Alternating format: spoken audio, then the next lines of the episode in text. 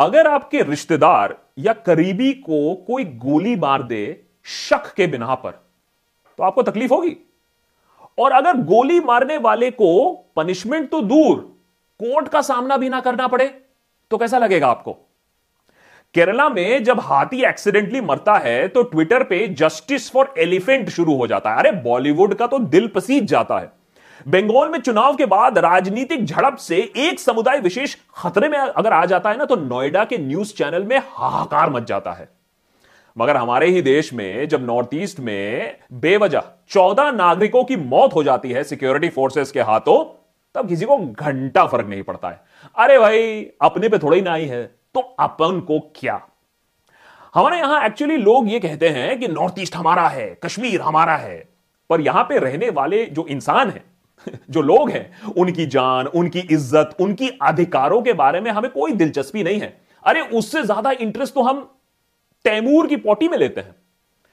4 दिसंबर को नागालैंड के मॉन डिस्ट्रिक्ट में हुई दुर्घटना वो हमारे लिए एक डेली हेडलाइन थी जिसको हमने पढ़ा और फिर हम भूल गए, पर जिन लोगों पर यह आप बीती है उनको भुलाए ना भूलेगी वो रात।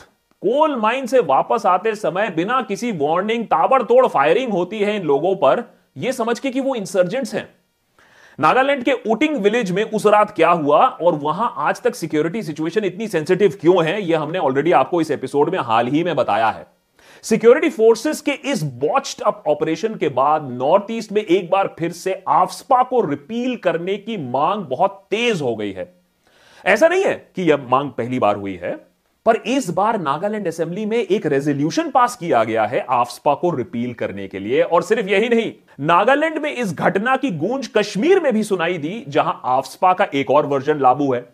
Ex chief minister Mehbooba Mufti ने और काफी और लीडर्स ने भी वहां भी कहा कि AFSPA को बहुत सारे इलाकों से हटा देना चाहिए, जम्मू एंड कश्मीर में भी। तो भाई AFSPA है क्या, कितनों को AFSPA का फुल फॉर्म तक मालूम है, इसका इतिहास क्या है, आज भी इतने जगह पे ये लागू क्यों है, AFSPA को ड्रैकोनियन या निर्दयी क्यों कहा जाता है, और क्या AFSPA को टाटा करने का समय अब आ गया है, जानेंगे आज के एपिसोड में। 8 अगस्त 1942 को ऑल इंडिया कांग्रेस कमेटी ने महात्मा गांधी के लीडरशिप में क्विट इंडिया मूवमेंट शुरू किया और नारा लगाया, करेंगे या मरेंगे। ठीक इसके एक हफ्ते बाद 15 अगस्त 1942 ब्रिटिश इंडिया गवर्नमेंट ने इस आंदोलन को कुचलने के लिए एक ऑर्डिनेंस पास किया जिसका नाम था armed forces special powers ordinance 1942। इस ऑर्डिनेंस के तहत एक कैप्टन या उससे ऊपर के रैंक का ऑफिसर उसको मिला स्पेशल पावर्स ताकि वो बेरोक टोक ये शक्ति या बल का प्रयोग कर सके और इस प्रदर्शन को, इस प्रोटेस्ट को, आंदोलन को क्रश कर सके without any legal formalities, without any legal procedures. 15 अगस्त 1947 को हमें मिली आजादी, लेकिन इसकी भारी कीमत भी चुकानी पड़ी क्योंकि हमें साथ में मिला पार्टीशन।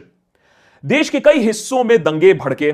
इंटरनल सिक्योरिटी को मद्देनजर रखते हुए बंगाल, आसाम, यूनाइटेड प्रोविंसेस में वही अंग्रेजों वाला ऑर्डिनेंस लागू कर दिया गया।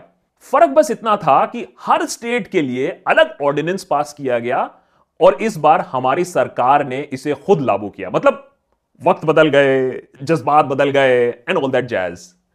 देश को डिवाइड एंड रूल करना, देशवासियों पे कड़े कानून थोपना। 1947 के बाद चमड़ी का रंग बदल गया, पैतड़े वही थे। 1951 में देश का पहला जनरल इलेक्शन हुआ, लेकिन तब नागा नेशनल काउंसिल या NNC ने इस इलेक्शन को बॉयकॉट किया। 1952 में आगामी फीजो के लीडरशिप में NNC ने नागालैंड को एक इंडिपेंडेंट स्टेट घोषित कर दिया और अपनी सरकार, अपनी आर्मी बनाने की घोषणा कर दी। उस वक्त नागालैंड स्टेट भी नहीं था बल्कि आसाम के अंदर आने वाला नागा हिल्स डिस्ट्रिक्ट माना जाता था। 1953 में आसाम गवर्नमेंट ने नागा हिल्स पर इंपोज किया Assam maintenance of public order act, लेकिन कुछ नहीं हुआ। जब हालात और बिगड़े तो आसाम गवर्नमेंट ने इस सिचुएशन को कंट्रोल करने के लिए आसाम राइफल्स को नागा हिल्स में तैनात कर दिया और उसकी मदद करने के लिए एक कानून बनाया जिसका नाम था आसाम डिस्टर्ब्ड एरियाज एक्ट 1955। इस कानून को बनाने का मकसद था आर्म्ड फोर्सेस को एक लीगल फ्रेमवर्क देने का जिसके तहत वो वहां काम कर सके, इंसर्जेंसी को कंट्रोल कर सके। देखिए उस समय इसकी दरकार भी थी देश को एक रखने के लिए। याद रखिए ये वो समय था इंडिपेंडेंस के बाद जब बहुत सारे लोग ये मानते थे कि अंग्रेज जाने के बाद देश के टुकड़े टुकड़े हो जाएंगे। और यह वाला प्रॉब्लम सिर्फ आसाम में नहीं था। 22 मई 1958 को president of India Rajendra Prasad ने प्रोमोलगेट किया armed forces Assam and Manipur special powers ordinance 1958। इसके कुछ ही महीने बाद यानी 11th ऑफ सितंबर 1958 को इस ऑर्डिनेंस को बदल के एक्ट बना दिया गया और इसका ज्यूरिसडिक्शन माने एरिया ऑफ इंपोजिशन पूरा का पूरा नॉर्थ ईस्ट बना। नाम पड़ा armed forces special powers act 1958, in short AFSPA. अब सवाल आता है कि इस कानून में ऐसा क्या है जिसकी वजह से यह इतना विवादित रहा है हमेशा। इस कानून के पहले सेक्शन को अगर हम पढ़ें तो डेफिनेशन में ही प्रॉब्लम है। An act to enable certain special powers to be conferred upon members of the armed forces in disturbed areas, यानी आर्म्ड फोर्सेस को डिस्टर्ब्ड एरियाज में खास पावर्स, ये स्पेशल पावर्स क्या है, ये खास अर्थात स्पेशल पावर्स। पहली बात तो है कि ये स्पेशल नहीं है, ये अनलिमिटेड पावर्स है, ये अनब्राइडल्ड पावर्स है, यानी बेलगाम पावर। एक्ट के सेक्शन 4 को पढ़िए, इसके मुताबिक आर्म्ड फोर्सेस को अगर लगता है कि कोई आदमी, कोई औरत, कोई बच्चा कानून तोड़ रहा है, ऑर्डर का उल्लंघन कर रहा है, तो उस पर वो फायर कर सकते हैं, फोर्स का इस्तेमाल कर सकते हैं। और इसमें अगर कोई निर्दोष नागरिक की जान भी जाती है तो चली जाए, कोई बात नहीं। पब्लिक ऑर्डर मेंटेन करने के लिए अगर यह करना पड़े तो आर्मी आफस्पा के अंडर कर सकती है। हां, अगर जरूरत उनको लगे तो एक वार्निंग जरूर दे सकती है। और सिर्फ यही नहीं, वो शक के आधार पर बिना किसी वारंट, बिना किसी प्रूफ किसी भी प्रीमाइस में घुस सकती है, सर्च कर सकती है, किसी को भी अरेस्ट कर सकती है और किसी भी स्ट्रक्चर को डिस्ट्रॉय कर सकती है।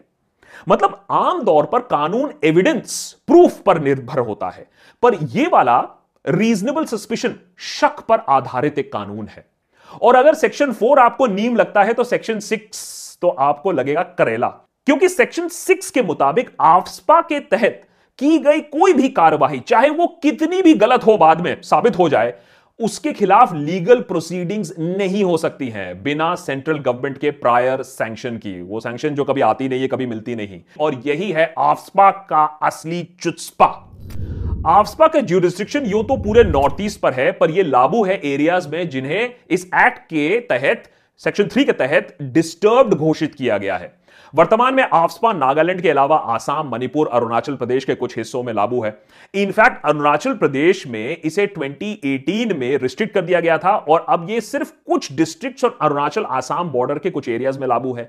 2015 में इसे त्रिपुरा से, 2018 में इसे मेघालय से रिपील कर दिया गया था। 26 दिसंबर को नरेंद्र मोदी सरकार ने एक हाई लेवल कमेटी का गठन किया है यह देखने के लिए कि आफस्पा को सारे नॉर्थ ईस्ट से हटाया जा सकता है या नहीं। अगर ऐसा हो गया तो यह सच में एक बड़ा मास्टर स्ट्रोक होगा।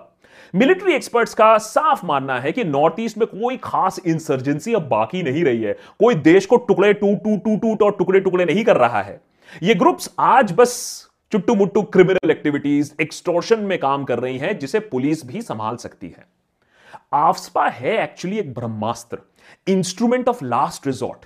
लेकिन सालों तक एक ही एरिया को डिस्टर्ब घोषित करके क्या सरकार कंटिन्यूअसली अपनी नाकामियां छुपा रही है? आर्मी तो बहाना है, अपना निकम्मापन छुपाना है। कांग्रेस की नॉर्थ ईस्ट पॉलिसी सक्सेसफुल नहीं रही है, इसीलिए उसका खात्मा हो रहा है नॉर्थ ईस्ट में। क्या अब बीजेपी नए सिरे से काम करेगी? यह देखने वाली बात है।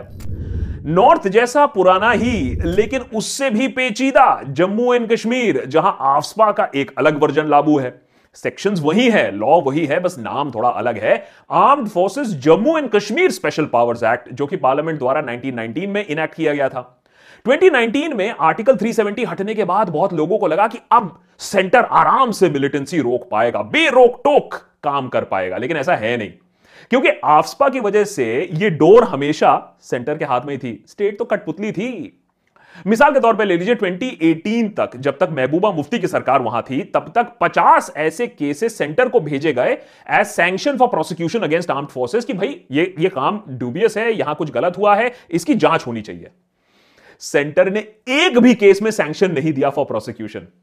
और 370 हटने के बाद तो और भी बढ़िया है, government of Jammu and Kashmir ने खुद भी एक भी ऐसा केस सेंटर को नहीं भेजा है जहां आर्मी के खिलाफ कोई इन्वेस्टिगेशन होनी चाहिए, कोई जांच पड़ताल होनी चाहिए। बेसिकली इतने सारे जो केसेस आप सुनते हैं, killing after abduction, outraging modesty of women, disappearing of civilians, सब लोगों का इमेजिनेशन है। जम्मू एंड कश्मीर में सब चंगासी है, सिक्योरिटी फोर्सेज ने आज तक एक भी गलत काम नहीं किया है।